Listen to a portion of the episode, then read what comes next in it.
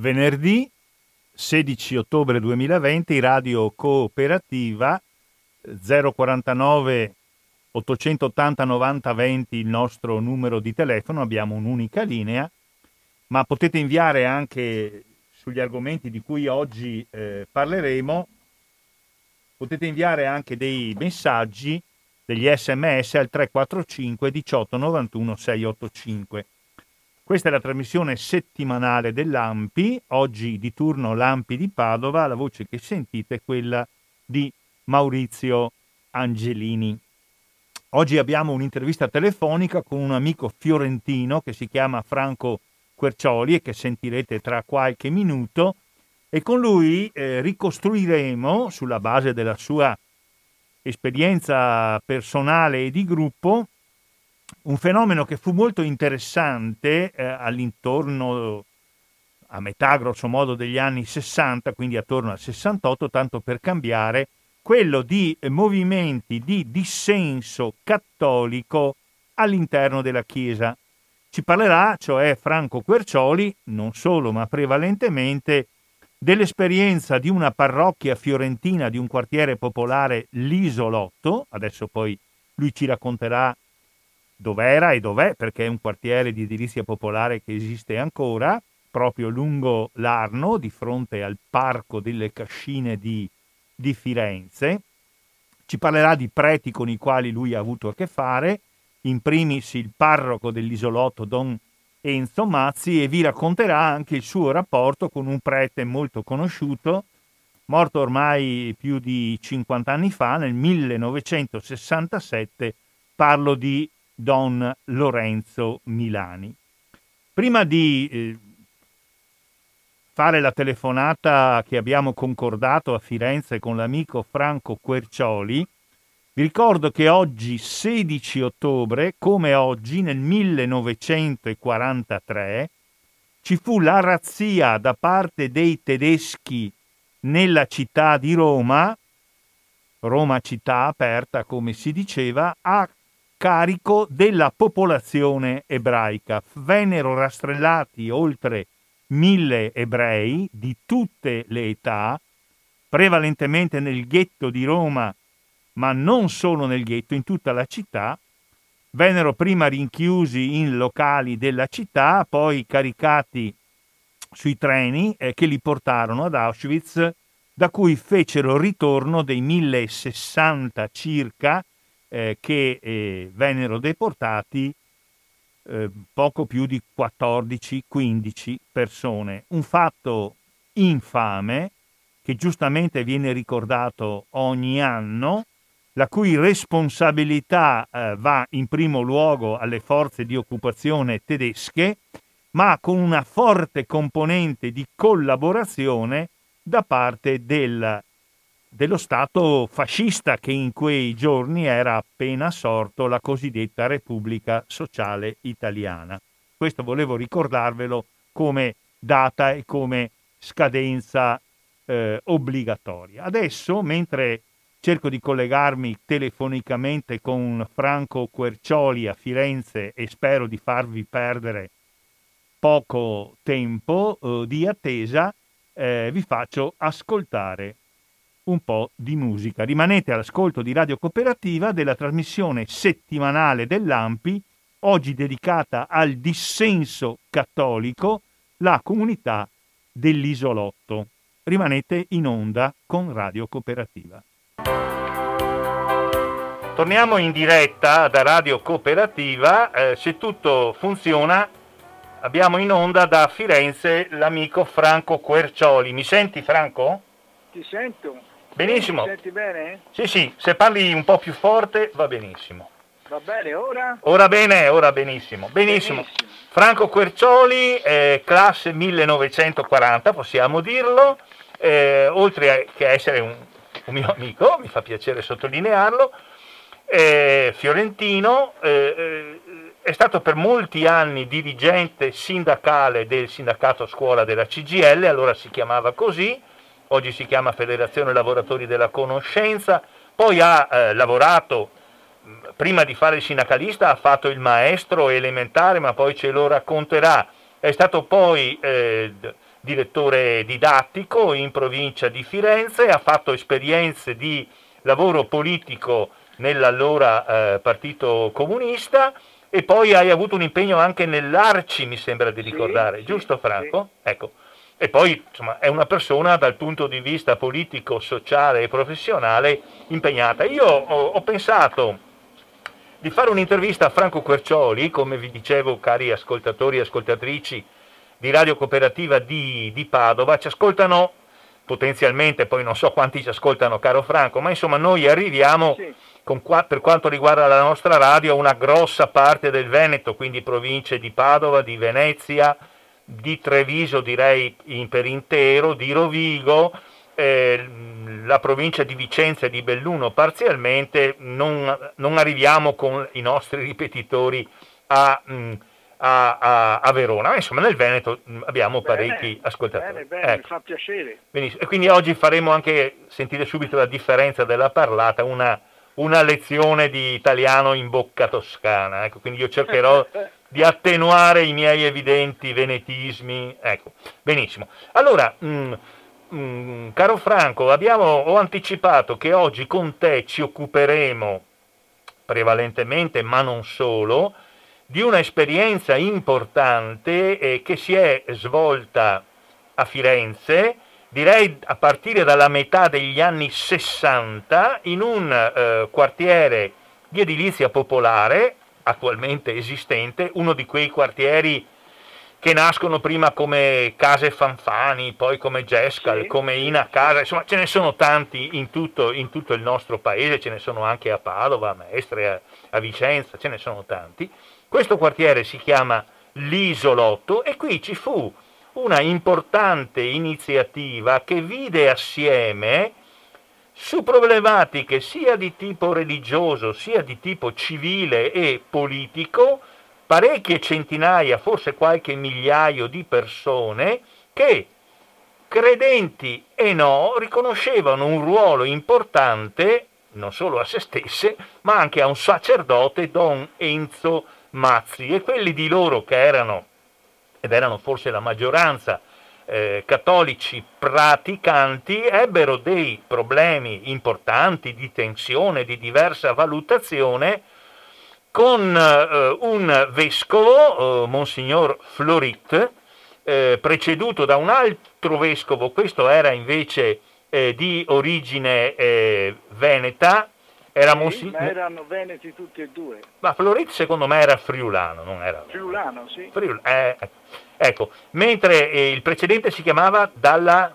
Il precedente Elia Dalla Costa. Dalla Costa, questo era vice... Cardinale da già de, de, dal 1933-34. Quindi era un uomo anziano perché un parliamo di... abbastanza anziano, sì, sì, sì. Dalla Costa era di origine vicentina, credo che sia stato anche arciprete di Schio, prima di diventare naturalmente vescovo cardinale. Ecco, allora comunque... Un grande, un grande vescovo. Ecco, vedrete che c'è nella narrazione di Franco una differenza notevole di atteggiamento tra Dalla Costa e, e Florit, ecco, l'hai già detto, ma insomma c'è questo, questo fenomeno che mette assieme persone che abitavano in questo quartiere di edilizia economica e popolare, l'isolotto, poi magari ce lo descriverai, praticamente lungo l'Arno, di fronte alle cascine per capire, e, ma mette assieme sia problematiche di tipo religioso, spirituale, sia problematiche di tipo politico e civile. Allora, dici Franco, tu sei dato nel 1940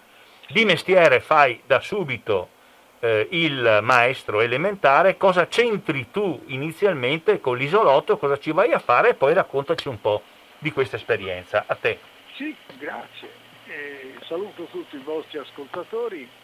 Eh, io sono molto contento di questa intervista perché mi permette di ripensare anche a questo periodo che coincide con la mia giovinezza, perché io mi trovo già maestro elementare di ruolo eh, dal 1959 e quindi io nel 1962 mi sposo praticamente, poi avrò due figli nel 63 e nel 65 e io devo scegliere una scuola perché devo eh, trasferirmi a Firenze e quindi a questo punto io con la Lambretta mi giro tutta la periferia perché Firenze aveva delle periferie dove crescevano nuovi quartieri e quindi aveva eh, una similitudine per queste periferie che avevano le case popolari, alcune erano case eh, addirittura minime, quindi erano ancora più povere delle case popolari certo. e avevano sempre la scuola delle baracche di legno. Ah. C'era stata questa eh, diciamo, eh, governo del sindaco Lapira che, che iniziò nel 1951, poi con alterne vicende fece il sindaco fino al 1963. Quindi praticamente dette a questa città eh, diciamo, questa impronta anche di favorire l'edilizia, l'edilizia popolare. E quindi questi quartieri crebbero, crebbero nell'arco degli anni 50, degli anni 60, queste periferie diventarono periferie popolari che però avevano tutte queste periferie, le scuole in baracche di legno perché non facevano a tempo a, a fare le scuole. E quindi la scuola veniva diciamo, sistemata, alloggiata in queste baracche che erano baracche verdi perché erano tutte uguali, sia quelle di Rovezzano, quelle di Novoli, quelle dell'isolotto.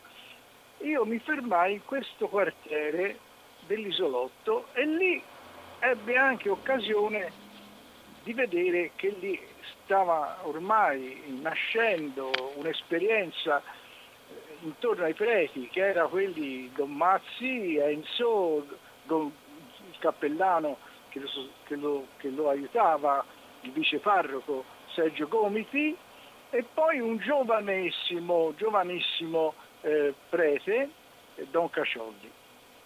Questi, questi erano qui perché Elia dalla Costa che era il cardinale, volle seguire anche la richiesta di Enzo Mazzi, il quale aveva chiesto di fare il prete missionario, missionario in luoghi eh, dove era difficile eh, diciamo, fare il prete e dove doveva stare con, con, la gente del popolo, con gli operai, con, con, con gente anche povera e lui disse guarda che il quartiere giusto è l'isolotto perché qui dovrà venire una nuova parrocchia e quindi te potrai fare quello che vuoi da questo punto di vista. Quindi. Franco, scusa, quindi il cardinale Elia Dalla Costa sì, eh, sì, eh, sì. sostiene, aiuta, certo, eh, vuole, eh, vuole, è vicino a, a, Don Enzo Mazzi. Certo, mm. certo, perché Elia Dalla Costa era un cardinale che aveva anche fatto un seminario dove avevano studiato contemporaneamente Don Mazzi durante la guerra, sì. Don Mazzi, eh, Don Enzo Mazzi, Don Milani. Don Lorenzo Milani, certo. Dove, sì, Don Borghi che era un prete operaio. Don Bruno Borghi, sì, sì, Don sì. Bruno Borghi. Sì. E poi anche Piovanelli che fece poi il parroco della Valdelsa, Castel Fiorentino, mm-hmm. e diventò poi vescovo nel 1984. Cardinale poi Silvano sì, Piovanelli. Cardinale sì. Silvano Piovanelli. Senti un po', ma sto Don Mazzi, di cui poi ci parlerai molto, dimmi che tipo era, come era nato, che, che storia aveva? Eh, Enzo era del Mugello, sì. era del Mugello, era, eh, era, quindi un prete che si era formato durante la guerra uh-huh. in questo seminario dove si trovò eh, insieme a, a, a Don Milani e quindi erano amici. Sì. E quindi non solo, ma convergevano anche nel modo di pensare il Vangelo e di volerlo fare, diciamo, secondo quello che poi sarà le scelta del Concilio Vaticano II, sì. Che, che, vide anche qui, insomma, il cardinale Elia Alla Costa, ormai abbastanza anziano, però tra i protagonisti di questo concilio. Quindi uh-huh. si può dire che questo isolotto, da questo punto di vista, si formò negli anni 55 e quindi sì. si sviluppa fino al 65 per dieci anni sì. come un quartiere formato da operai, da ex contadini che venivano dalla campagna, mm. gente del centro sfrattati perché erano, che non avevano la casa e poi c'erano anche gli istriani. I profughi istriani, sì. I profughi sì. istriani che erano una, un bel, un, un parecchi parecchi mm. proprio cristiani che ebbero anche loro la casa popolare. Poi devi pensare che questo quartiere, che praticamente diventò di 5.000 abitanti, uh-huh. era eh, concepito in maniera mh, nuova perché lo concepì il sindaco Fabiani, che era il sindaco comunista che fu eletto subito nel 1946, che continuò poi la Pira a sviluppare con il piano Fanfani, perché la Pira era anche eh, molto legato a Fanfani, sì. però ecco, questa, questo, questo, villaggio, è un villaggio mm. Sescal, aveva tutte strade concepite che l'architetto che, che, che volle diciamo, coordinare questo quartiere sperimentale era Michelucci, mm. il grande Giovanni Melucci. E cosa aveva di, cosa aveva di sperimentale? Di, di sperimentale eh. aveva che mm.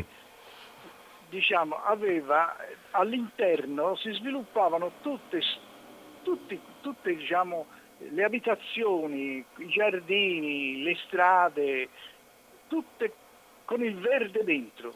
Aveva molto verde, io l'ho visto qualche anno fa e confermo. Praticamente confermo. le macchine, le automobili stavano fuori. Stavano, non dico fuori, però riuscivano a malapena, se non erano automobili che appartenevano alla gente mm. che abitava lì. E allora ce n'erano pochi che l'avevano. Eh, poche veramente, eh, ma anche eh. oggi re- resiste perché mm. le automobili non, so- non danno noia, mm. ora sono più post- parcheggiate lungo queste stradine, uh-huh. però i ragazzi potevano giocare nella strada. Uh-huh. Potevano giocare nella strada e il viale dei bambini era l'asse di questo quartiere, portava alla scuola della Montagnola uh-huh. dove avevo insegnato con, passando diciamo, da, da, una specie di, di ponte che diciamo, passava la strada da sopra e i bambini potevano andare lungo il viale da soli a scuola. Ho Questa capito, era la, la, sostanza, perché erano protetti mm. da quello che si chiamava il viale dei bambini. Certo. Che era davvero dei bambini. Quindi insomma non è un quartiere di edilizia popolare di case Ermoni, non mi pare di aver visto neanche delle no, case no, molto alte, c'è molto verde. Era c'è, veramente eh. un quartiere che aveva diciamo, questa avanguardia, di avanguardia nella concezione urbanistica sì. e questo lo porta a essere un quartiere anche dove sono favoriti le relazioni, eh, anche tutto quello che favorisce la formazione di una comunità di quartiere. Mm. E questo naturalmente Enzo Mazzi che aveva, abitava in un appartamento eh, come gli altri e che ancora la chiesa non era stata costruita, venne costruita piano piano, lui seguì i lavori per, e poi dopo quando fu finita la chiesa tornò nei locali della canonica insieme agli altri preti e allora lì lui mm, fece le case famiglia perché c'erano dei bellissimi locali e quindi lì fecero le case famiglia e, e quindi fecero diciamo 4-5 famiglie con delle giovani donne eh, che, che, tenevano ragazzi, orfani eh, eccetera eccetera. In, in, collaborazione con la Madonnina Grappa che era l'altra istituzione importante di Firenze intorno a Don Fascibeni che si era sviluppata dopo la prima guerra mondiale a Rifredi. Ecco. Sì, lo dico io, la Madonnina del Grappa è, è, nato come un grande orfanotrofio, per esempio noi a, a, a Padova eh sì, abbiamo, abbiamo mh, a Padova è stato impiccato il 17 agosto del 1944 un partigiano che si chiamava Clemente Lampioni. Questo partigiano aveva tre figli bimbi e dopo la sua morte sua, ma- sua moglie, la vedova, riuscì a sistemarne, credo, due dei tre proprio alla Madonnina del Grappa. Tanto è vero che questi signori adesso sono morti tutti, eh, erano nati alla fine degli anni 30, penso 35, 36, il babbo fu impiccato il 17 agosto del 44, loro hanno fatto tutte le scuole e anche dei corsi professionali alla Madonnina del certo, Grappa certo, e, ci raccontavano, e, ci raccont- e, e ci raccontavano che questo orfanotrofio, la Madonnina del Grappa, che si trovava nel quartiere di Rifredi, riceveva molti aiuti, molte offerte, non solo dalla popolazione, ma proprio dagli operai delle officine Galileo di Rifredi, eh, che in genere non erano insomma proprio come si dice in Veneto, Cesaroli, insomma, altre cose. È eh. vero, eh. e devi pensare che eh. alla, alla, Galileo, alla fabbrica che era lì a Rifredi, una grande azienda, questa azienda aveva a un certo punto una, diciamo, dei, dei, dei, dei salvadanai, grandi salvadanai nei reparti, dove gli operai mettevano i soldi per la manovra grappa certo, certo. E, e, che naturalmente erano eh, la, diciamo, la, rappresentanza politica di questi operai erano quelli della CGL e del Partito Comunista. Sì, sì. E quindi questo rapporto tra comunisti e cattolici eh, mm, mm. è un qualcosa che caratterizza Firenze fino da allora. Certo, certo. Ecco. Quindi anche la lotta antifascista fu fatta proprio perché cattolici, comunisti, il partito d'Azione, il mm. partito mm. di Codignola, il partito del, che si rifaceva qui a Firenze ai fratelli Rosselli e a Salvemini e a Calamandrei sì. e questo naturalmente fu veramente il CLN fiorentino all'avanguardia in Italia per certi aspetti. Certo, certo. Infatti la prima città liberata fu quella di Firenze nell'agosto del 44. Ecco, Va bene, allora torniamo, tu arrivi, quindi tu, no, tu, arrivi, tu decidi di andare a insegnare all'isolotto. Nel 62 eh. io capisco che questo è un quartiere diverso. Sì. E quindi queste baracche di legno a me mi affascinano. E mm. quindi era, come dire, un modo anche nuovo di poter fare il maestro, si poteva forse sperimentare anche qui qualcosa di, di diverso, imparare mm. anche qualcosa. E quindi io a 22 anni cominciai a lavorare in queste, in queste baracche di legno che però eh, la nuova scuola bellissima che fu sulla Montagnola infatti, perché lì c'era stata fatta, diciamo, la Montagnola era venuta fuori dai detriti della Pignone che faceva una fonderia e, e quindi mm. tutti i detriti della fonderia venivano messi in questa montagna e costruì praticamente i depositi costruirono una montagnola. Certo, certo. Su questa montagnola venne fatta la scuola. Mm. E quindi quando ci fu l'alluvione non ci venne l'acqua perché l'era alta, ma anche l'isolotto era alto, perché mm. si chiama isolotto perché l'Arno quando arriva a dividersi si divide in due parti. Mm. E quindi da una parte verso le cascine e dall'altra parte verso diciamo, la zona eh, di San Quirico, eccetera, eccetera, e resta fuori l'isolotto emerge, emerge. Infatti quando ci fu l'alluvione, le case che stavano sopra proprio l'argine furono quelle che non ebbero alluvione, sì. perché erano alte. Certo. Mentre l'acqua veniva da San Frediano e quindi veniva la parte più bassa, mentre mm. sulle, verso le cascine dilagò il fiume, perché la differenza di argine era questa, che quello delle cascine era 2-3 metri più alta rispetto alle cascine.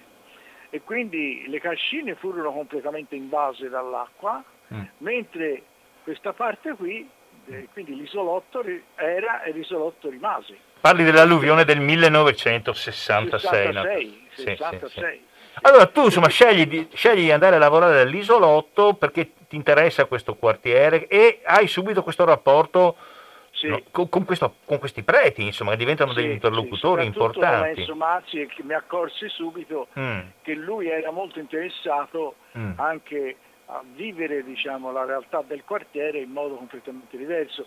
Lui diciamo, via, girava tutto il quartiere, girava perché conosceva le famiglie una per una, eh, non si faceva dare i soldi eh, per, per, le messe, eh, era sempre disponibile a aiutare i più poveri e, e poi quando ci fu la, la, la, lotta degli operai della Galileo nel 59 gli operai della Galileo si riunirono in chiesa perché lui sì. chiese anche al cardinale gli disse ma secondo te dice si può certo che si può disse il cardinale mm, mm.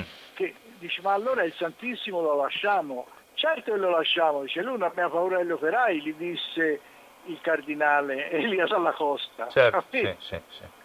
E quindi diciamo era questa vocazione di, questa, di questo modo di vivere insomma, la realtà operaia, la realtà diciamo, anche di, dei non credenti, perché mm. la maggioranza del quartiere non erano credenti, però loro avevano capito che il parroco, la chiesa erano a servizio dei cittadini e degli operai e delle persone più umili, delle persone che, che, che avevano diciamo, eh, una condizione sociale che non era quella della borghesia e delle, dei, dei, dei più ricchi, ma che coloro erano a servizio degli operai, della gente più povera, come il mm. Vangelo naturalmente eh, diceva.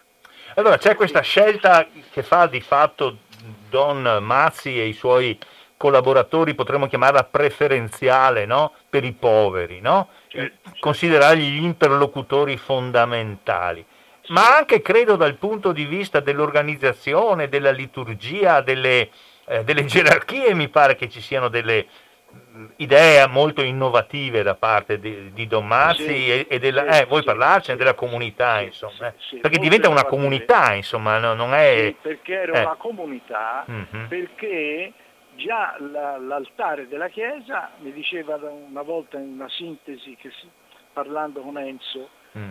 eh, che lui veniva anche a scuola a fare religione, che allora c'era ancora la... Eh sì, gli insegnanti di religione erano i preti, sì, certo, sì. sì però lui, lì ci fu, un, si può, come dire, simbolizzare in una frase sola che l'altare era girato verso i fedeli.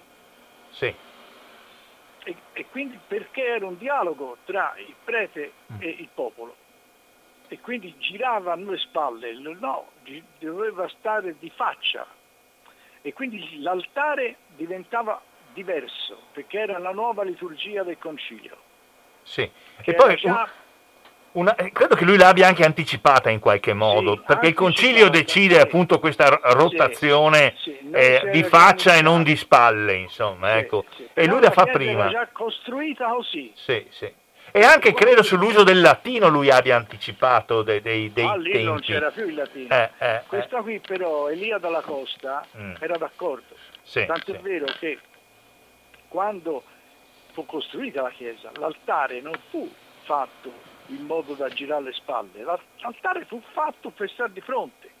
Mm-hmm. E questo già nel 57, nel 58. E quindi prima del concilio, prima del concilio, certo. Prima certo. del concilio, però eh prima nel senso era poco prima, sì. perché il concilio inizia praticamente alla fine 50, primi del 60. Sì, sì, sì. Quindi a questo punto, mm. e poi Elia partecipò al concilio in maniera molto, le permetteva molto poco l'età, ma però lui mm. era ancora in gamba da questo punto di vista. Mm. E, e, quindi ci fu una liturgia diversa che, mm. che era tutta fondata sul Vangelo, sulla Bibbia e sul ruolo dei laici. Ecco, ecco. Eh, sul, ecco, sottolineerei anche sul ruolo dei laici, quindi non eh, l'esclusività del sacerdote. No, no, no, eh, Condividevano, eh, i laici facevano il catechismo, mm. i laici facevano, eh, intervenivano leggendo il Vangelo, eccetera, durante la messa. E poi aveva costituito delle comunità giovanili che facevano studio diciamo, di quello che era anche il Vangelo eh, in maniera nuova, in maniera in cui la stessa lettura delle Sacre Scritture avveniva in maniera più, più diciamo, ispirata alla, alla, alla, ai grandi progressi che aveva fatto la Francia su questo, che infatti la Francia aveva anche diciamo, tradizioni di grande apertura anche sulla, sul modo nuovo. E poi in Francia è nata l'esperienza dei preti operai, no? Sì, ecco, e qui nasce da lì. Anche eh? questa, certo. infatti erano molto amici con Don Bruno Borghi, che fu il primo prete operaio, mm-hmm. penso a Firenze di sicuro, ma penso anche tra i primi preti operai in Italia, mm. quando ormai però il, il Vaticano eh, aveva ormai chiuso questo. Tanto è vero che Elia Dalla Costa toccò chiamare Bruno Borghi, disse senti Bruno qui bisogna e tu torni a fare il prete e, no, e tu lasci la Pignone perché lui mm. era già alla fonderia della Pignone mm, mm, e mm. quindi questo giovane prete operaio mm. eh, poi dopo eh, continuò che alla fine fece l'operaio nuovamente sì. perché fece anche sindacalista e quindi la storia di Bruno Borghi è una storia eccezionale, una storia mm. che quindi è tutta diciamo molto intrecciata certo. perché Don Bruno Borghi era molto amico di Don Milani, mm. capito? Senti, eh, eh, adesso mh, siccome stiamo parlando di preti e parliamo anche di maestri, eh, e so perché poi dirò di un bel libro che, che ho letto di di Franco Quercioli, eh, anticipo il, il, titolo La speranza viaggiava a sinistra, ma poi ne parleremo verso, verso la fine, nel libro di, di, di, Franco Quercioli e nella vita di Franco Quercioli un, altro prete con cui lui ha un rapporto importante è appunto Don Lorenzo eh, Milani che come i nostri ascoltatori sanno perché ne abbiamo parlato qualche mese fa discutendone con uh, un altro prete nostro amico eh, Don Franco Scarmoncin, eh, pur nascendo Don Milani da una famiglia ricchissima, borghese, coltissima, di origine ebraica, avendo una mamma distintissima, un fratello grande neuro eh, infantile, eh, Adriano Milani Comparetti, a un certo momento, oh, come faceva lui, che le cose quando le voleva fare le faceva a tutti i costi, insomma, durante la guerra decide di andare in seminario, si fa prete e il suo primo incarico, abbiamo ricordato, è di cappellano a San Donato a Calenzano, quindi siamo sempre nella zona tra Prato e, e Firenze, e poi siccome semplificando rompe un po' le scatole, decidono di mandarlo in quella parrocchia montana di Barbiana che avrà avuto, non so, 70-80 fedeli, 100 abitanti, pochissimi, tutti contadini, tutti contadini in mezzo ai monti. Poveri eh, poveri, eh, cioè non contadini in una zona no, dove certo, contadini, no, eh. no, lì la terra era povera, ecco, non ecco. c'era agricoltura. E, e, e, vabbè, ma questa è una storia che abbiamo già raccontato, ma voglio dire, lì pensando di chiudergli la bocca, tutti qua, tutti, molti, anche oggi sono passati più di 50 anni dalla sua morte, perlomeno molti di quelli che negli anni 60 e 70 erano giovani e non erano proprio con gli occhi chiusi, tutti sanno chi era Don Milani, che cos'è Barbiana, quindi la scelta di mandarlo a Barbiana per chiudergli la bocca non ha proprio funzionato. Ma allora tu come giovane maestro che insegni all'isolotto, eh, a un certo momento una... conosci questo prete Don Lorenzo Milani. Sì, sì, addirittura eh, io eh. vado prima a Barbiana e poi all'isolotto. Sì, sì. Ah, prima vai a Barbiana. Eh, sì, eh, perché io insegnavo alla, insomma, alla, carcere scuola di Via Ghibellina ai ragazzi mm. del carcere minorenni in Via Ghibellina alle murate. Sì. E quindi io insegnavo un anno lì che era il 61-62 se sì, non sbaglio. Sì, sì e lì io poi sapevo di questo prete che faceva questa scuola. Allora io con la lambretta andai su. Eh. E, e, infatti e così mi, mi, lui mi disse ma cosa viene a fare? Perché era molto brusco eh, Don Milani, era sì, mica, sì, eh. sì, specialmente con quelli che per lui erano i borghesi, cioè, quelli che erano come era lui una volta. Insomma. Certo, eh, certo. Eh.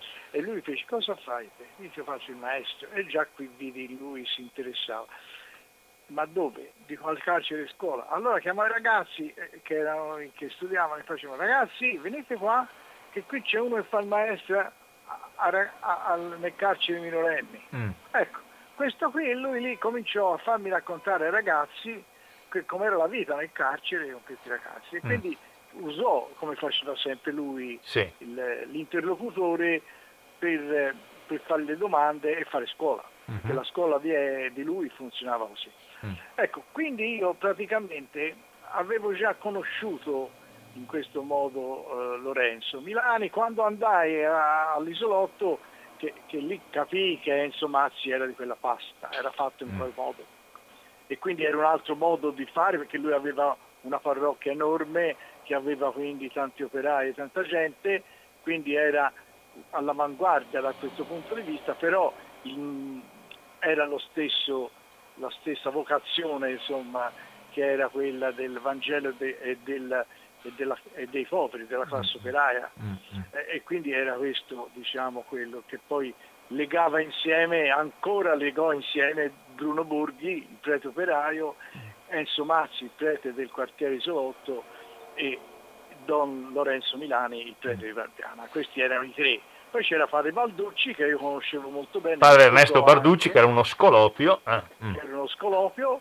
e che veniva dalla Miata. Eh sì, eh. Era il figlio da, di Minatori. Da Santa Fiora veniva lui, mi pare. figlio Fiora. di Minatori e quindi ah. che lui orgogliosamente continuò tutta la vita a pensare che lui doveva fare del suo, della sua missione qualcosa che era d'accordo con la sua origine e che quindi doveva servire i, più poveri.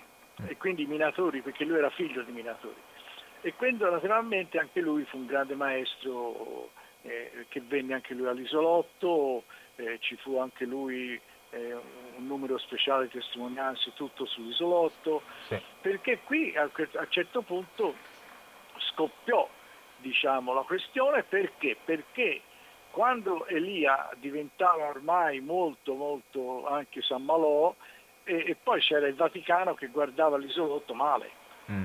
e, e, guardava male anche Elia e quindi era il cardinale Ottaviani che era il capo vero, del, del, del, del, Vaticano da, di, di, quello che si chiamava eh, non mi ricordo c'era un termine che, che, che lo definiva che eh, è diciamo, santo, santo Uffizio no?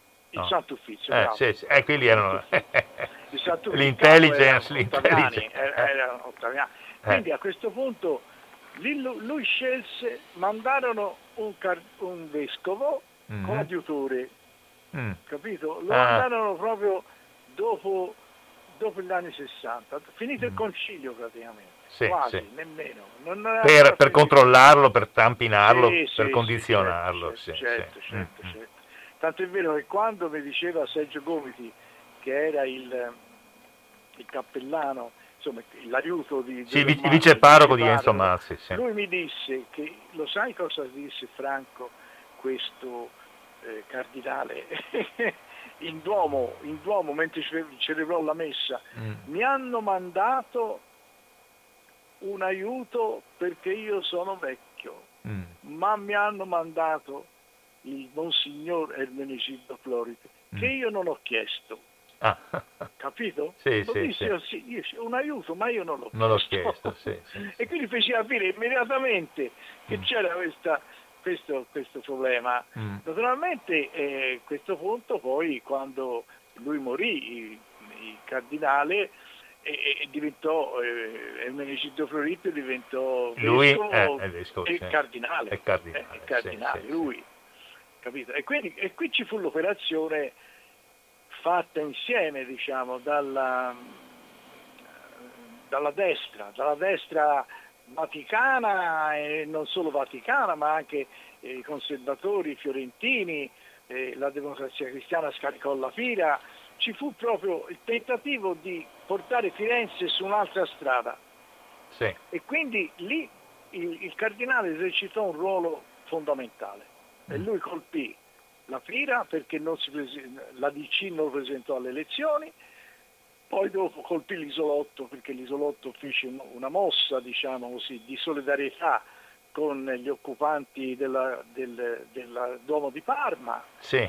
che, che, che, che, criticavano la Chiesa per la sua complicità con, con, la, con i ricchi, con il potere economico, eccetera, eccetera e quindi il, il vescovo di Parma mandò la polizia per sgombrare la chiesa e qui eh, la parrocchia dell'Isolotto, Don Mazzi, ci fece una lettera, mi ricordo passo da casa mia, fammi vedere la bozza per sentire il mio parere, che eravamo un gruppo di giovani, tra cui maestri elementari molto molto attivi e quindi eravamo molto legati a Enzo e naturalmente uno di noi gli disse guarda Enzo se questa lettera viene pubblicata tu probabilmente non lo farai più il parroco.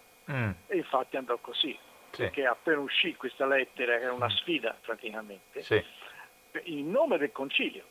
Mm. Eh, quindi a questo punto, in nome del concilio, c'era Paolo VI allora, e a questo punto eh, ci fu il, la, il cardinale disse no, tu non puoi continuare a esercitare mm. tuo, la tua funzione di parroco che eh, fruisce della Chiesa, dei locali e tutto il resto per fare quello che ritiene opportuno eh, te e il tuo popolo, però qui la Chiesa è fondata sul primato del vescovo. Certo. e, e, i preti devono essere obbedienti diciamo, al vescovo.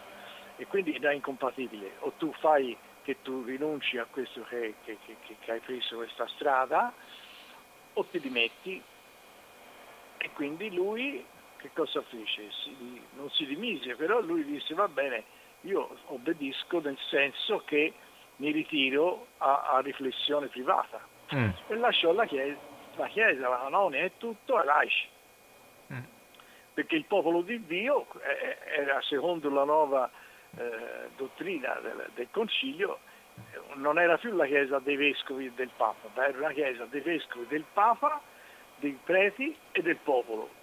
E quindi questo popolo di Dio diventava diciamo, l'attore principale e qui una rivoluzione diciamo, che in quel momento il 68 fu un 68 eh, esplosivo perché mm la contestazione degli studenti, l'autunno caldo degli operai, a Firenze ci fu la ribellione dei, dei, cattolici. dei cattolici. Ma senti, ma eh, i parrocchiani, questi 5.000 del, dell'isolotto, rispetto a, a, questo scontro insomma, che si verifica tra il parroco e una parte di loro e il vescovo, come si collocano? Come, come ci furono delle divisioni? Come erano sì, orientati? Sì, sì, ci fu una divisione fortissima, fortissima fortissima perché eh, diciamo, coloro che erano già sacrificati diciamo, da quel modo di, di, di gestire la, la, la, Chiesa, il Vangelo, la, tutto. quindi erano sacrificati perché loro credevano ancora alla messa al latino, mm. credevano che la Chiesa era dei preti e del vescovo, che, che, non, che, che non dovevano fare politica, nel senso che stare con gli operai e fare l'assemblea in chiesa era far politica e quindi tutti questi si erano... Ma questi secondo te erano maggioritari, erano minoritari? No, se può? no, no era no. minoranza. Era una minoranza. Una minoranza esigua. Mm, mm. esigua. Perché? Perché questo, questo, lavoro di Mazzi che, voi, che era durato praticamente dal 55 al 68, 13 anni di lavoro del, del quartiere di Enzo che aveva costruito una comunità molto, molto grande, piena di giovani. Ah, c'erano molti era... giovani che lo, che, che lo, che lo sostenevano. Tantissimi giovani. Sì, sì. Giovani erano, diciamo, si può dire, c'era un, un reparto scout che era all'avanguardia che, che, e quindi i giovani erano allora poi la generazione giovanile non è come ora siamo di più vecchi e giovani. Mm. Allora erano, erano, erano, di più, erano di più. Eh, eh, sì, eh. Erano, di più erano di più e quindi ah, vivevano questa stagione in pieno, in pieno, in pieno. E quindi diciamo c'era un'egemonia della, di una generazione di, di giovani come me che, che avevo 22-23 anni, anche maestri che avevano sotto i 30 anni e poi tutti i ragazzi di, 16, 17, 18 anni, studenti, perché era la leva studentesca, la prima grande I primi ragazzi che vanno, e ragazze che vanno sì. a scuole superiori. Sì, sì, Senti eh, Franco, mi, fa, mi piace se tu adesso, levando un po' il discorso della parte della contestazione, del dissenso cattolico che ci hai così ben raccontato, ci dici qualcosa di una figura, parlo del maestro Sergio Rusic, che dal sì. cognome si capisce non essere fiorentino, lui era di Pola, era un profugo di Pola, che tu hai sì. conosciuto e sì. che insomma ti ha fatto un po' cambiare idea sull'idea che si aveva quasi sempre a sinistra dei profughi, ah sì, però di destra, fascisti. Dire, eh, eh, raccontaci un po'. Te, eh. Quello che mi dici te è giustissimo, mm. perché ecco, qui mi po- parlando di, di, questo grande maestro che era Sergio Rusic di Pola, eh, io parlo dei maestri dell'isolotto. Sì. E questo è importante, perché chi erano questi maestri dell'isolotto? Questi maestri dell'isolotto erano, allora c'erano anche molte donne, però i maestri diciamo maschi... Ce n'erano ancora abbastanza, eh? Ce sì, n'erano, sì, abbastanza. Sì, Io ti, ti, posso dire che su 60 maestri 20 erano maschi. Certo, sì, certo, certo. Ecco. Quindi a questo punto, ed erano tutti giovani eh, studenti anche di magistero, uh-huh. eh, di orientamento cattolici di sinistra, che guardavano molto ai socialisti e ai comunisti, uh che avevano rotto con la democrazia cristiana, qualcuno legato ancora con la DC, però della sinistra democristiana, e poi c'erano eh, giovani anche che erano già del PSIUP sì. o del Partito Comunista sì. e un grande comunista era e poi fece il professore del liceo Mario Vezzani, ora è morto, lui è stato un grande comunista e quindi noi, come dire... Come si chiamava? Ripet- ripeti come si chiamava? Mario Vezzani. Ah, Vezzani, Vezzani. Sì, sì, sì. L'altro compagno mio di scuola addirittura è stato Mauro Sbordoni, ha fatto anche l'assessore. Eravamo tutti, diciamo, impegnati in quello che era, diciamo, il, il cambiamento e l'evoluzione dei comunisti italiani. Uh-huh. Perché noi avevamo questa, insomma, con, con Mario Vezzani avevamo questo rapporto, che lui cominciava a conoscere il Vangelo e vedere nel Vangelo l'elemento rivoluzionario. Mentre io guardavo in Gramsci, cominciavo a diventare un grande tifoso di, di, Antonio Gramsci, che sì. lui mi, mi, mi, portava ai quaderni del carcere, e quindi cominciavo a vedere nel Gramsci un comunismo dal volto umano sì. un comunismo democratico, mm. un comunismo che vede, segnava le distanze dall'Unione Sovietica. Perché va detto, e, que- e, questo, scusa Franco, va detto, e qui richiamo appunto il, il libro di, di, Franco, La speranza correva a eh, sinistra, che è una storia, un'autobiografia, una storia della sua famiglia, una storia del suo quartiere, perché poi all'isolotto ci si è andato anche ad abitare, una storia della sua famiglia fatta da lui, da sua moglie Paola, dai suoi eh, due figli, che nella storia, insomma, che è molto bella, poi vi darò gli estremi anche per procurarvelo il libro, io l'ho, l'ho letto, è veramente interessante, e Franco Quercioli veniva da una famiglia in cui dalla parte del babbo, eh, insomma, il babbo era democristiano originariamente. Sì, sì. Democristiano e, di sinistra. Sì, e pur avendo durante la guerra conosciuto e apprezzato dei partigiani comunisti fiorentini, il suo babbo per esempio ha conosciuto un, un gappista importante sì, che era Elio Chianesi, ecco, e questo lo racconta bene nel suo libro Franco eh, Quercioli, però insomma, il suo babbo vedeva questo rapporto eccessivo con l'Unione Sovietica, con lo stalinismo. Sì, ecco. sì c'era uno scontro tra, tra i miei zii e lui. Eh. Mentre dalla parte della sua mamma, che era senese, quindi to- zona ancora più rossa di, di Firenze, sì. eh, c'era questa tradizione comunista per cui c'è una pagina bella del, del libro di, di, Franco Quercioli, La speranza correva a sinistra, in cui Franco racconta che il suo eh, babbo, eh, Vinicio mi pare che si chiamava tuo papà, vero? Sì. Vinicio e uno dei suoi zii senesi quasi vengono alle mani per motivi... No, con quelli di Sesto. Ah, con quelli di Sesto, sì. Insomma, c'è una discussione, insomma, in famiglia c'erano posizioni diverse, quindi sì, sì, Franco inizialmente ha queste penso anche giustificate diffidenze nei confronti di questi sì, comunisti italiani, però insomma l'Unione Sovietica, però Stalin, eh, poi tu hai 16 anni quando c'è l'invasione dell'Ungheria nel 1956. Io sono dalla eh. parte dei rivoltosi eh, ungheresi. esattamente, esattamente. Va bene. Per, allora, eh. Quindi lì il cammino è proprio un cammino di un ragazzo del Novecento. Certo, certo. E quindi io praticamente comincio a capire che Togliatti era, era diverso, completamente mm. diverso, perché era veramente uno che credeva nella Costituzione e quando chiesero a Togliatti qual è il programma del Partito Comunista Italiano, glielo chiesero nel, prima che morisse, mm-hmm. Nei primi anni fine 50. Mm. Per me il programma del Partito Comunista Italiano è la Costituzione italiana. Certo. Questa è la risposta ai Togliatti. e questa cosa già mi avvicinai molto io mm. in questo, mi avvicinai molto, però ancora mm. esitavo a iscrivermi. Sì.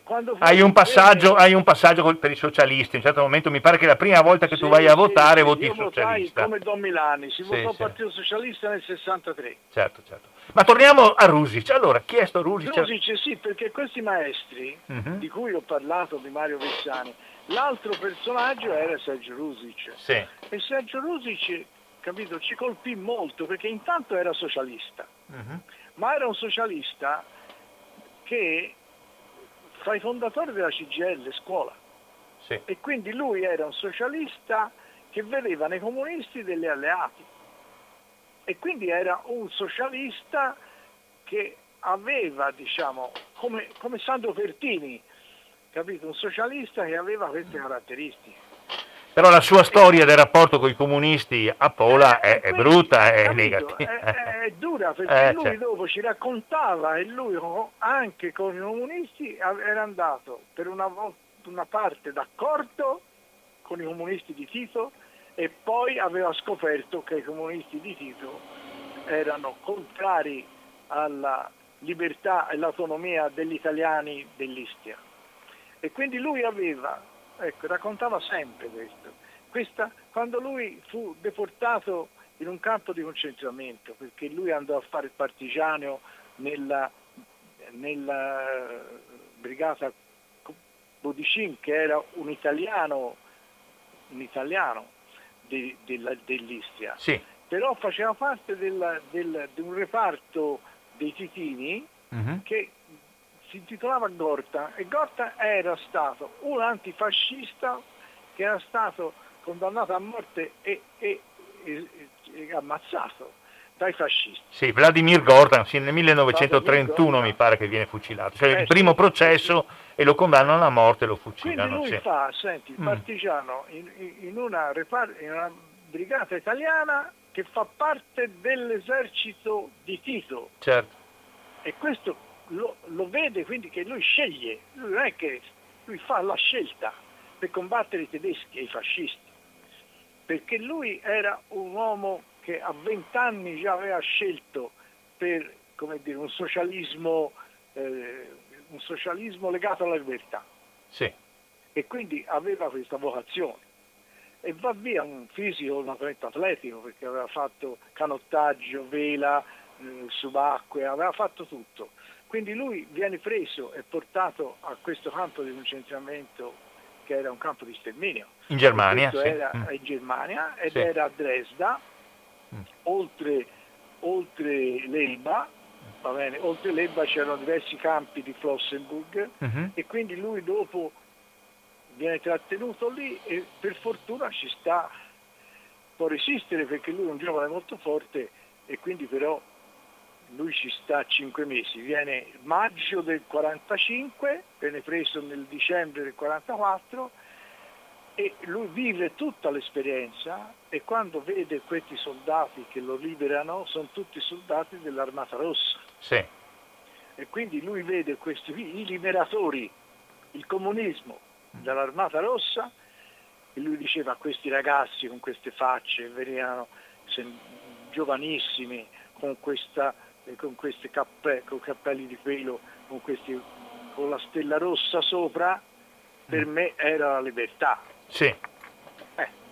E io dopo torno vero, a Pola e trovo che invece i comunisti slavi di Tito vogliano prendere l'Istria e portarla dentro la loro nazione, sì. costituendo la Jugoslava.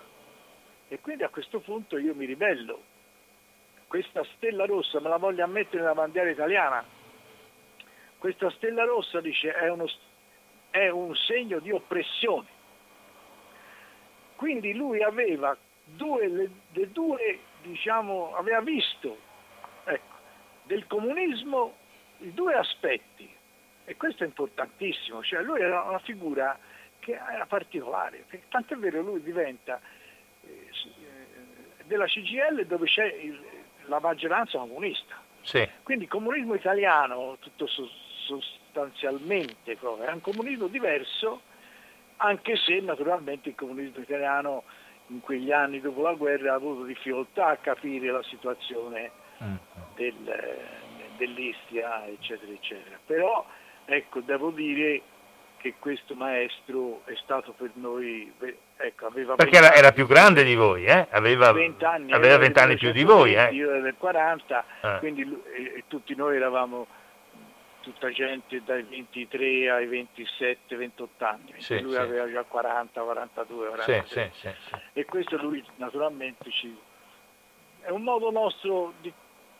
per la prima volta, noi capimmo, tant'è vero lui era un istriano che stava insieme a Don Mazzi, mm. mentre gli altri istriani erano che stavano contro Don Mazzi perché erano più legati a Don Stefani che era di quelle terre anche lui ed era il cappellano della Misericordia e che era legato al movimento sociale italiano. Sì, sì. E quindi c'era il, la, la, comunità. Mi ricordo che, di... siccome ti ho detto, io ho dei parenti che, sono, che abitano a Firenze, parenti di mia moglie, che sono di origine fiumana, eh, loro essendo di destra, anche se non in modo così travolgente, eh, mi hanno parlato di questo prete che per loro era importante, questo Don Stefani, che evidentemente Don era, era eh, sì. un prete interessante anche, mm, mm. Era, però era molto di destra, certo, certo, certo e quindi sì. lui si schierava contro la pira, contro mm. i cattolici di sinistra, perché eravamo tutti comunisti.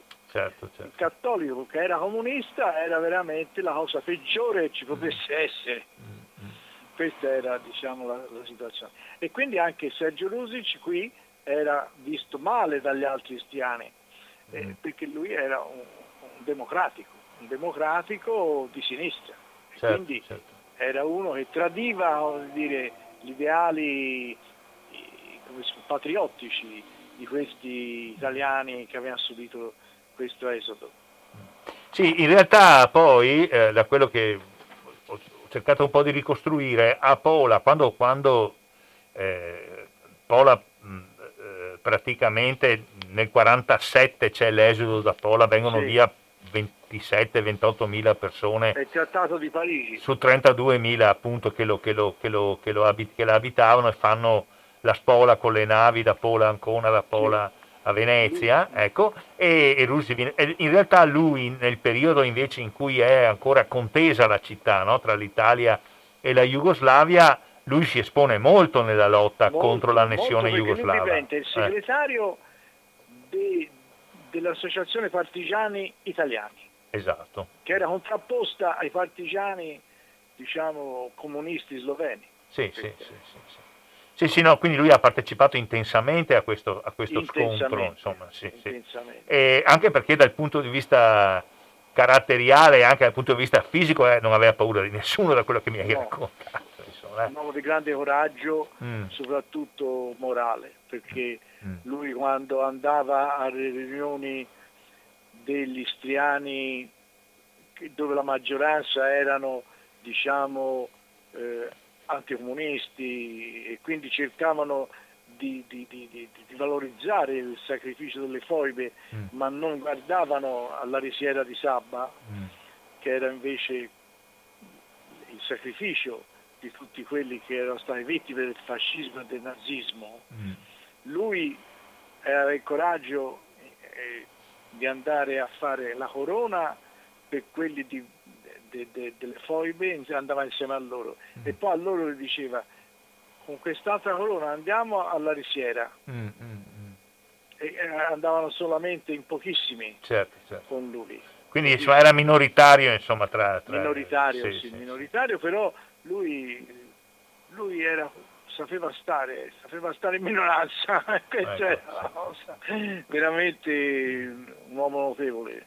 Senti... noi abbiamo valorizzato soprattutto con la figlia Silva, sì. l'altro figlio Dario. Mm. Silva però ha lavorato con noi moltissimo per ricostruire tutto questo periodo, anche perché quando noi abbiamo dato il nome di Sergio Rusic alla sezione dell'Ampi. Ecco, la sezione abbiamo... dell'Ampi dell'isolotto è intitolata Sergio sì, Rusic. Eh. Per, sì, perché abbiamo voluto proprio sottolineare questo, perché a Firenze gli davano tutti i nomi alle sezioni dei compagni di Fiorentini sì. che avevano fatto il partigiano, erano morti durante sì, la lotta sì, partigiana e quindi c'era tutte le sezioni con il nome dei partigiani, quasi tutti comunisti mm. e quindi no, a questo punto l'Ampi di Firenze si trova questo gruppo dell'isolotto che dice no, noi vogliamo dare il nome di questo partigiano che certo. viene da, dall'Istria mm. e che è stato maestro all'isolotto, che ha continuato a stare nelle scuole, che ha scritto questo bellissimo racconto della, che le ha pubblicato Padre Balducci sulla sua esperienza nel, nel, nel, nel campo di concentramento di Flossenburg, mm. che è un diario molto bello, molto bello, una bellissima presentazione di Ernesto Balducci e questo naturalmente eh, fatto, ha un po' disorientato l'Ampi di Firenze, nel senso che non... Sì, loro erano abituati che la sezione si chiamava si Potente, bene, non... Lanciotto... Sì, eh, bravo, bravo, eh, eh. non si capiva molto bene, perché, però noi si era capito una cosa molto importante, anche per combattere i fascisti, che ci voleva un italiano antifascista, istriano, di Pola, che aveva combattuto il fascismo, il nazismo, il deportato politico, che lui ci ha anche avuto il, il, il numero di deportato e anche sul braccio. Certo. che quest'uomo era colui che poteva criticare sempre, comunque, il fascismo e contemporaneamente il comunismo di Tito. E quindi, e quindi era un uomo che era al di sopra diciamo, di una divisione che, che, che sempre si, si, fa che i fascisti difendano sempre e dicano le foibe contro i comunisti e i comunisti erano, ma le foibe sono venute perché prima sono stati fascisti. Mm. Ecco, questa, questa, è una visione capite, che fortunatamente anche per merito nostro, perché noi abbiamo lavorato molto nell'AMPI, per portare l'AMPI su una posizione attuale, perché l'istituto storico de, de, de, della, della, resistenza del figlio dell'Essa Giulia ha lavorato in maniera enorme sì. su questo e, e, ha fatto luce su, sulla verità, sulla verità storica, capito? Uscendo certamente, da queste certamente, ideologie. Certamente. Da queste contrapposizioni, certo, certo. Sì, ideologiche più che Certo, certo, certo. Va bene. Senti eh, Franco, adesso abbiamo ancora per l'intervista 4-5 minuti, allora ti chiederei eh, in pochi minuti, poi come siamo d'accordo, eh, poiché la radio a, a, Firenze non arriva, tra 4-5 minuti eh, sì. interrompo la telefonata, ti, eh, asco- raccolgo telefon- eh, telefonate di ascoltatori, domande, chiarimenti sì, sì, e poi ti richiamo. Ma però prima di passare a questa fase ti chiederei in 4 minuti, non di più, di dirci qualcosa di questo tuo libro che io, ripeto, ho letto e che consiglio, che si chiama La speranza correva a sinistra, dove oltre alle cose che hai già narrato, eh, ci devi spiegare cosa c'entra sto verbo correre, che non è eh, un fatto simbolico, è un fatto effettivo, reale. Raccontaci un po', in quattro minuti, vai. Sì, perché io diciamo, ho sempre avuto la passione insieme alla politica e a, alle scelte educative del mio lavoro, la passione per il ciclismo perché sono nato in questo eh, momento, soprattutto dopo la guerra, con mio padre Vinicio che, che era un grande tifoso di Fausto Coppi e io, pur essendo fiorentini, noi, il nostro campione era Bartali, però noi eravamo per Coppi. Sì. Quindi questa, questa passione mi è rimasta per tutta la vita, per tutta la vita, tanto più che ho scritto anche il mio primo romanzo, diciamo, è stato una, una specie di, di, biografia romanzata, vero? della storia di, di, Fausto e di Gino, si chiama infatti Gino e Fausto, eh, una storia italiana. Una storia mhm. italiana perché ho raccontato l'Italia attraverso di loro. Eh, ho raccontato l'Italia attraverso di loro fino a seguire anche in questo libro secondo che ho fatto che, che, che mi accompagna mh, mm, tutte le vicende anche mie, religiose, politiche, educative, mi accompagna sempre il ciclismo con il suo svolgimento, insomma. per cui so, ho vissuto l'età di Bartale di Coppi, di Nencini, grande corridore toscano, eh, poi dopo eh, dei grandi Mosere Saronni, e quindi poi... Ma parli anche di Merckx, parli di Louison eh, Bobet, eh, eh, parli di Roger Rivière, parli di tutto. Eh, sì, sì, tutto, tutto, perché io soprattutto allora ero un grande conoscitore, mm. io ho imparato, si può dire, di più dalla Gazzetta dello Sport che non dai libri della, che, che studiavo alle magistrali e quindi diciamo, la mia cultura anche linguistica eh. diciamo, è stata una cultura dove i grandi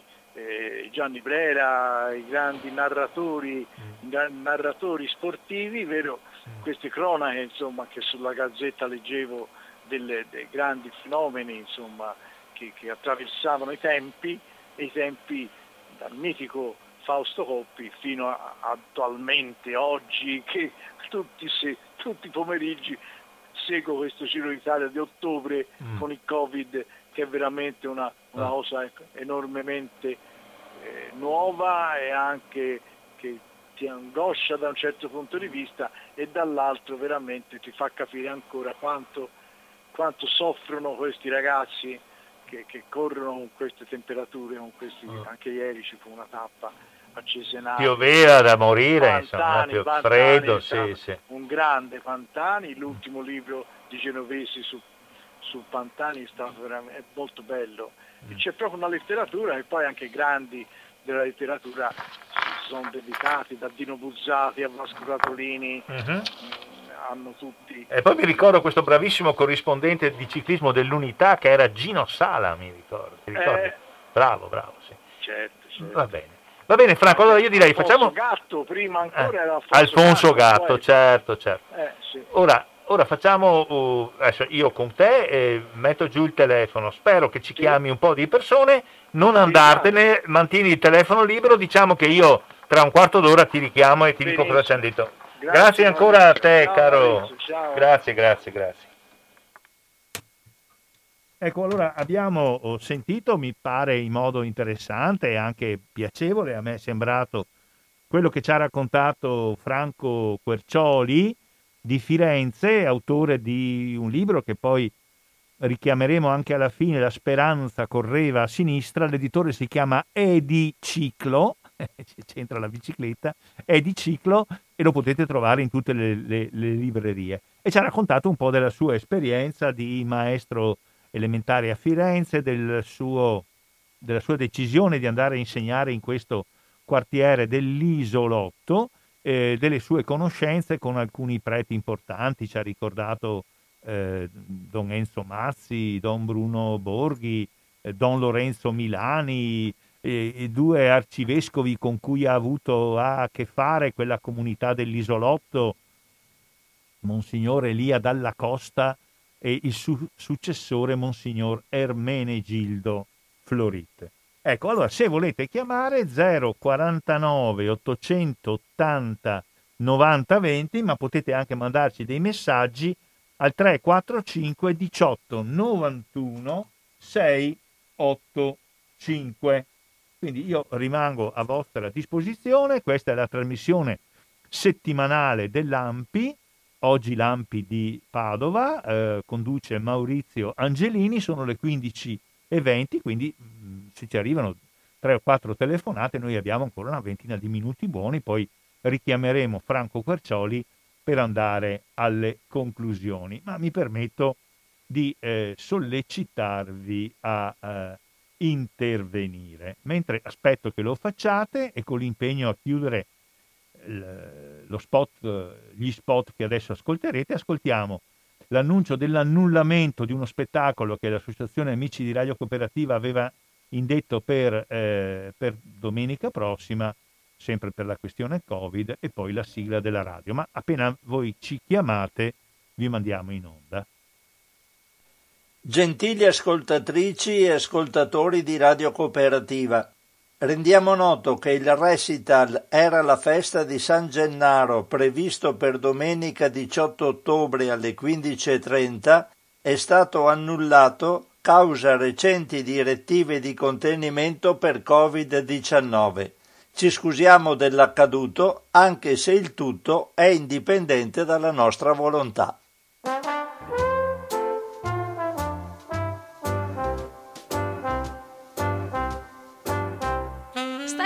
Ascoltando Radio Cooperativa, un emittente con molte trasmissioni di attualità, di cultura e di impegno sociale, con la possibilità per gli ascoltatori di intervenire usando il numero di telefono fisso 049 880 90 20 o per gli sms 345 18 91 685.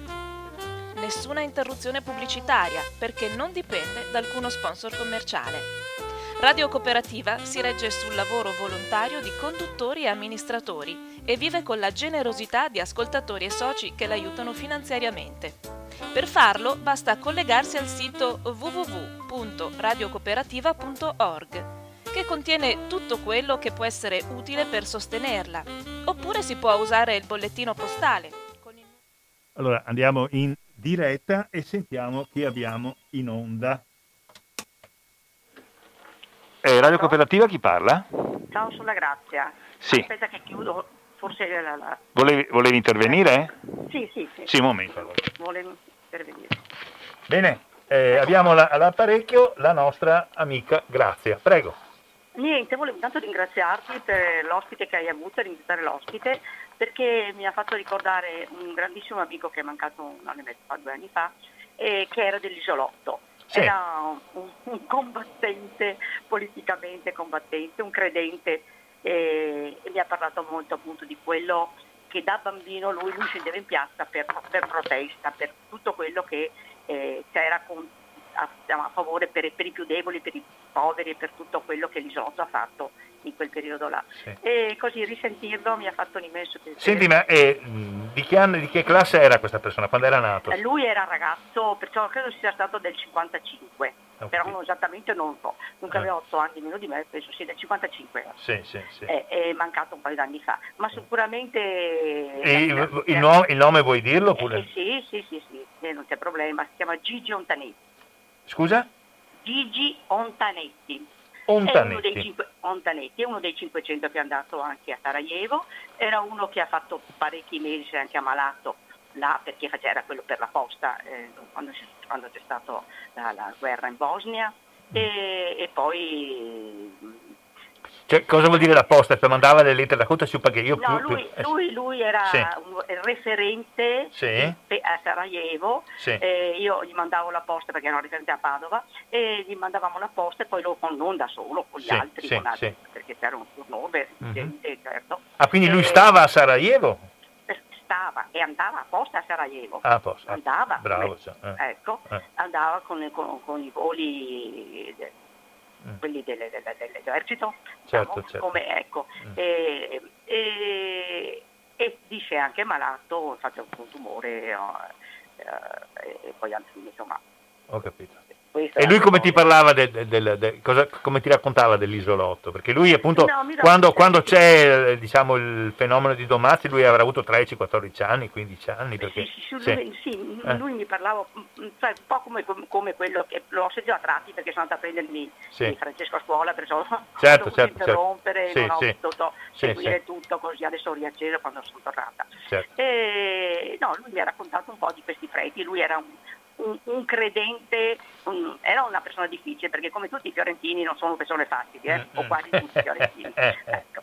Eh, da, da, prendere con le pinze. Sì, sì. Io lo mandavo a quel paese, eh. e ci conoscevamo, avevamo capito entrambi chi era uno e chi ero io. Sì, sì, sì, sì. Certo, e, certo, certo. E Però è anche un modo di apprezzarsi, di stimarsi. Certo, con la massima stima ti dico che io ho un ricordo grande eh, e che mi ha, mi ha, anche dato delle dritte eh, così, spirituali, non so come dire, certo. anche se uno che, eh, forse sembrava che avesse poco del credente, ma era proprio que, come diceva all'inizio il tuo ospite. Franco Quercioli, sì, sì. Ecco, come, eh, quei cattolici, forse non lo so, forse è una parola non corretta, ma direi più veri sì, rispetto certo. ad adesso. Ho, ho capito. Ecco, e, e, così volevo ringraziare. Va bene, grazie a te che hai ascoltato, grazie, grazie. Ciao, arrivederci. Va bene. Salute, ciao, grazie, ciao. grazie. Ecco, salutiamo la nostra ascoltatrice e anche attiva in tante attività di radio cooperativa Maria Grazia, Grazia, che ci ha ricordato appunto, adesso poi quando richiamerò Franco Percioli gli farò questo nome di questo Gigi Ontanetti. Bene, il telefono è a vostra disposizione, mi auguro che arrivi qualche altra telefonata di chi ci ha ascoltato o per chiedere informazioni o precisazioni oppure, non so, per fare osservazioni, critiche, insomma, le telefonate servono appunto a questo. Non vedo neanche messaggi, eh, ripeto, che potete scrivere se volete al 345 18 91 685 e, e oppure chiamare in diretta allo 049 880 90 20.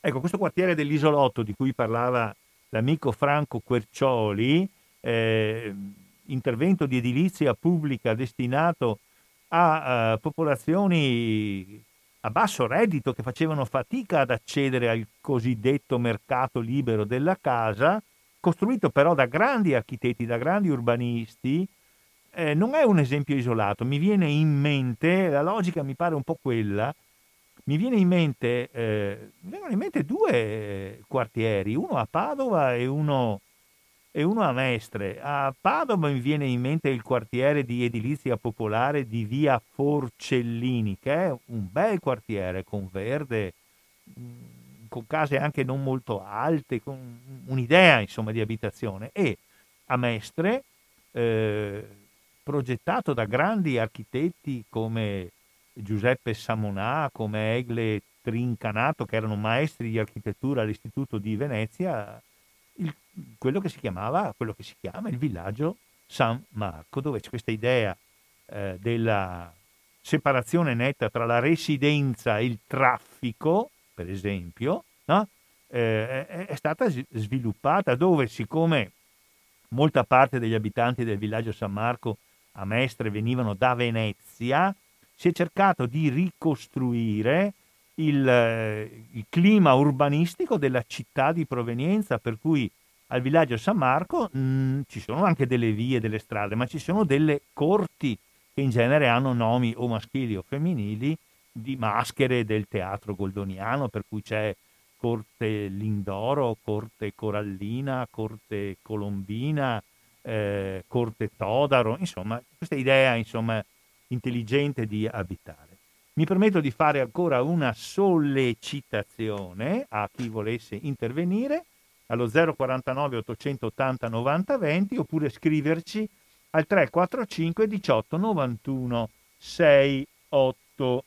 685 eh, mando in onda un po' di musica, ma la interrompo appena sentissi da parte vostra il telefono. Se non arrivano telefonate, allora eh, richiamo Franco Quercioli per le conclusioni. Sono le 15.29, quindi abbiamo ancora a disposizione 13-14 minuti per noi. Ecco, questa è Radio Cooperativa, trasmissione settimanale dell'AMPI oggi Lampi di Padova e abbiamo intervistato telefonicamente Franco Quercioli di Firenze che è, stato maestro elementare nel quartiere dell'Isolotto negli anni 60, eh, poi ha fatto tante altre cose e ci ha parlato eh, del movimento di tipo sia religioso, sia politico, sia sociale che si è costruito attorno alla parrocchia dell'Isolotto avendo un personaggio importante nel parroco di allora Don Enzo Mazzi. Chi vuole chiamare 049 880 90. Ecco, eh, abbiamo di nuovo in onda al telefono Franco Quercioli da, eh, da Firenze. Adesso facciamo l'operazione di mandarlo direttamente. Ecco, Franco Quercioli mi senti? Ciao. Benissimo. Benissimo. Allora Franco ci ha chiamato una nostra ascoltatrice che si chiama Grazia, la quale ha molto apprezzato quello che tu hai raccontato e ha detto con una certa commozione anche che ha conosciuto una persona che è morta qualche anno fa, eh, che ha partecipato all'esperienza dell'isolotto partendo da molto giovane, si chiamava Gigi Ontanetti. Questo nome ti dice qualcosa? Gigi? Ontanetti, sì. Lei dice sì. che, la, che, lo ha conosciuto. Sì, sì, sì, mi dice molto. Perché negli anni l'ha conosciuto. Eh, spiego. La, la, nostra radio, eh, la nostra radio, radio cooperativa, è promossa da un'associazione che si chiama Beati Costruttori di Pace, di cui è insomma così l'ispiratore, il fondatore Don Albino Bizzotto. Allora, negli anni 90, quando scoppiò la guerra in, in, in Bosnia e Herzegovina. Sì Gigi è andato là. Esattamente, allora la, Grazia diceva che eh, si erano fatte, si era fatta anche una, una marcia a, a, Sarajevo con pacifisti sì. italiani e che da, dall'Italia si cercava di scrivere a chi era dentro l'assedio di Sarajevo e chi si occupava della, dello smistamento a Sarajevo di questa posta che partiva dall'Italia era proprio Gigi Ontanetti. Ci vuoi dire sì. qualcosa di, il nome sì, cosa molto, ti dice? Sentiamo. Molto volentieri. Sì. Molto volentieri, saluto Grazia. Sì. Eh, Gigi l'ho conosciuto benissimo. L'ho conosciuto benissimo perché, eh, diciamo, lui da bambino veniva a scuola alla Montagnola. Ah, e quindi, sì, quindi sì. lui è stato un alunno di Mario Vezzani, sì. di cui io parlavo, del comunista Mario Vezzani, che imparava il Vangelo mentre io imparavo Gramsci. e quindi lo, lo, lo, ricordo benissimo e l'ho conosciuto anche da grande. Lui era del 55, mi diceva Grazia, sì, quindi sì, sì, infatti, tu, infatti, era bimbo infatti. quando tu insegnavi lì, insomma. Sì, ecco, sì, sì. sì, mm. Tenere presente, insegnavo proprio ragazzi eh, nei, nei, primi anni 60, nel 66. E quindi lui eh, in quegli anni dava a scuola. Sì, del 66 erano ragazzi del 60. Certo, certo, sì. Capito? Mentre sì. quegli altri che era avuto prima erano ragazzi più giovani. Uh-huh. No, no, più anziani. Eh. Sì, certo, certo. certo. quindi il discorso è questo, che Gigi è stata una grande figura di, di un, eh, come si può dire, di un comunismo evangelico non violento sì. Lui è stato un grande, eh, diciamo, eh, un grande educatore anche di giovani, di ragazzi, perché è stato anche tra i capi degli scout. Ecco. E penso a te che io ho conosciuto due anni fa il preside del, del liceo Rodolico, dove lavoro con ragazzi ancora, faccio dei progetti, e che lui ha conosciuto Gigi Antenetti proprio perché Gigi era un maestro diciamo, degli scout. Sì. E quindi lui, eh, io ora ti manderò, ti manderò un, un, un, racconto che ho scritto su Gigi. Ah, e se tu mi autorizzi lo farò vedere a Grazia, sì, perché penso che lei ci tenga molto. Io lo mando apposta perché sì, tu sì. lo manda, faccio vedere a Grazia, mm. capito? Che io in questo racconto racconto che lui era nella famiglia, della casa famiglia di Don Mazzi. Ah. Capito? Certo. Questo aveva un fratello gemello, uh-huh. Giorgio, e poi insieme ad altri facevano parte di queste case famiglia. Capito? Sì, certo, e ho certo. conosciuto quella che le ha fatto da mamma. Certo. Capito? Che certo. si chiama Emma, Emma Ontanetti, infatti i ragazzi hanno preso il cognome della mamma sì, perché sì. loro non avevano il cognome della mamma perché erano dell'orfanatrofio uh-huh. e quindi gli avevano dato dei cognomi finti. È come questo appunto Ontanetti, no? Eh, eh, eh Ontanetti, che invece è il, il cognome della, di, di Emma, uh-huh. eh, la quale ha dato il proprio cognome ah, a questi ragazzi, perché la, la, la, poi dopo li ha adottati. Certo. E quindi praticamente questa storia di Gigi Ontanetti fa parte di tutta questa storia, addirittura di queste case famiglia che sono vissute, vero, nella parrocchia eh, dove eh, abitavano eh, queste famiglie e, quindi è stato lì in questi anni che vanno da 60, 55, 60, 65, 70. D'altronde, eh, d'altronde Franco, anche Don Milani eh, questo discorso dei, dei, della paternità, diciamo così, dei, della funzione paterna dei preti. No? Anche Don Milani sì. eh, si tira su eh, i, i, ragazzini, i gesualdi. Lui, prende, eh, eh. lui praticamente aveva eh. questi due fratelli mm. che sono stati, diciamo, Francuccio il più piccolo sì. e il più grande è stato anche presidente della provincia. Eh, Michele Gesualdi. Sì, Gesualdi, sì. Michele. Sì, Michele è morto di una, di una malattia molto cattiva e quindi è morto, ha sofferto tanto. Uh-huh. E quindi Michele, il maggiore, erano praticamente stati presi uh-huh. e gli faceva da genitori praticamente uh-huh. eh, il priore e la Edda che è stata una donna eccezionale di cui ho parlato in questo mio libro, sì, perché sì. la Elda era la donna che lo accompagnava da Calenzano quando lui andò a Barbiana, questa era una donna che allora si chiamavano perpetue, sì. erano quelle che aiutavano i preti, ed era una donna più anziana e una donna eccezionale, una donna che teneva in piedi tutta, tutta Barbiana una delle poche persone di cui, eh, da quello che eh. racconti nel tuo libro, Don Lorenzo Milani aveva un, un certo rispetto, si permetteva insomma di, di, di, maltrattarlo un po' quando eccedeva sì, Don Milani, sì. vero? Quando lei vedeva cioè, qualche ragazzo veniva trattato troppo male da, da, da, da Priore, mm-hmm. quella sera rimase a cena, mi ricordo, con la Paola, e con Lorenzo. La Paola è tua moglie, possiamo dirlo, no? Moglie, sì, e, lei fece, Priore, scusi Priore, ma abbi faccia, non si fa così con questi ragazzi.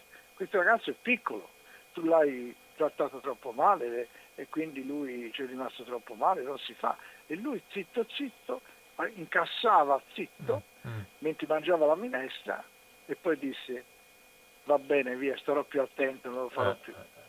Ecco, e detta da Don Milani è il massimo di ammissione possibile, perché a un altro gli avrebbe detto, oh Piscolo, tu che vuoi? Certo, certo, certo, certo. perché lui, perché, perché, dal, perché, senti, chi era contadino e operaio eh.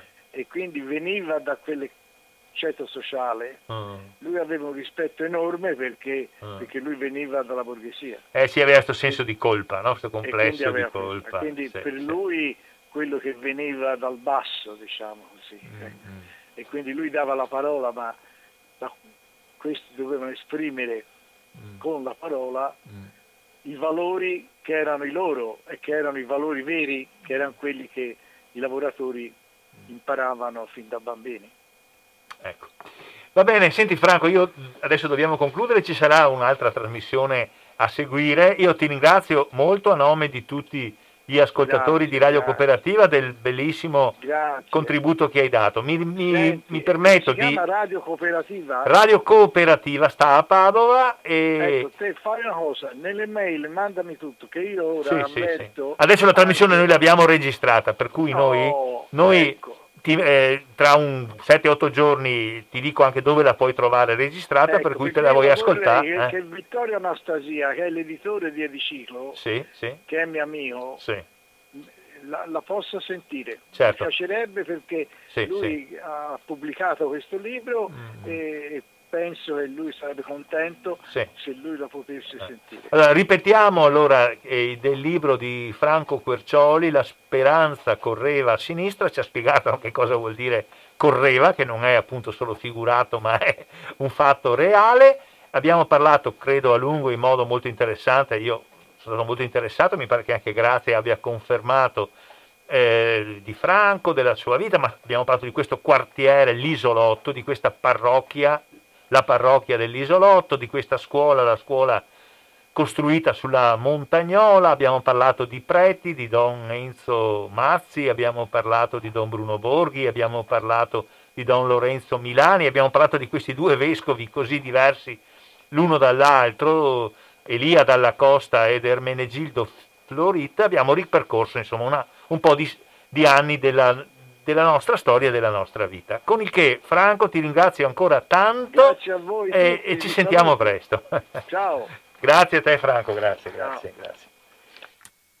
Ecco, abbiamo concluso eh, questa trasmissione che spero sia stata di vostro gradimento. Adesso eh, noi ci risentiamo tra due settimane, è già entrato in studio Don Franco Scarmoncin, che spero abbia potuto sentire un pezzo della trasmissione che oggi abbiamo dedicato, non del tutto, ma in buona parte all'esperienza della comunità dell'isolotto a Firenze. Non mi rimane che ringraziarvi, salutarvi. Maurizio Angelini e Lampi di Padova vi eh, salutano e vi invitano a rimanere all'ascolto di eh, Radio eh, Cooperativa.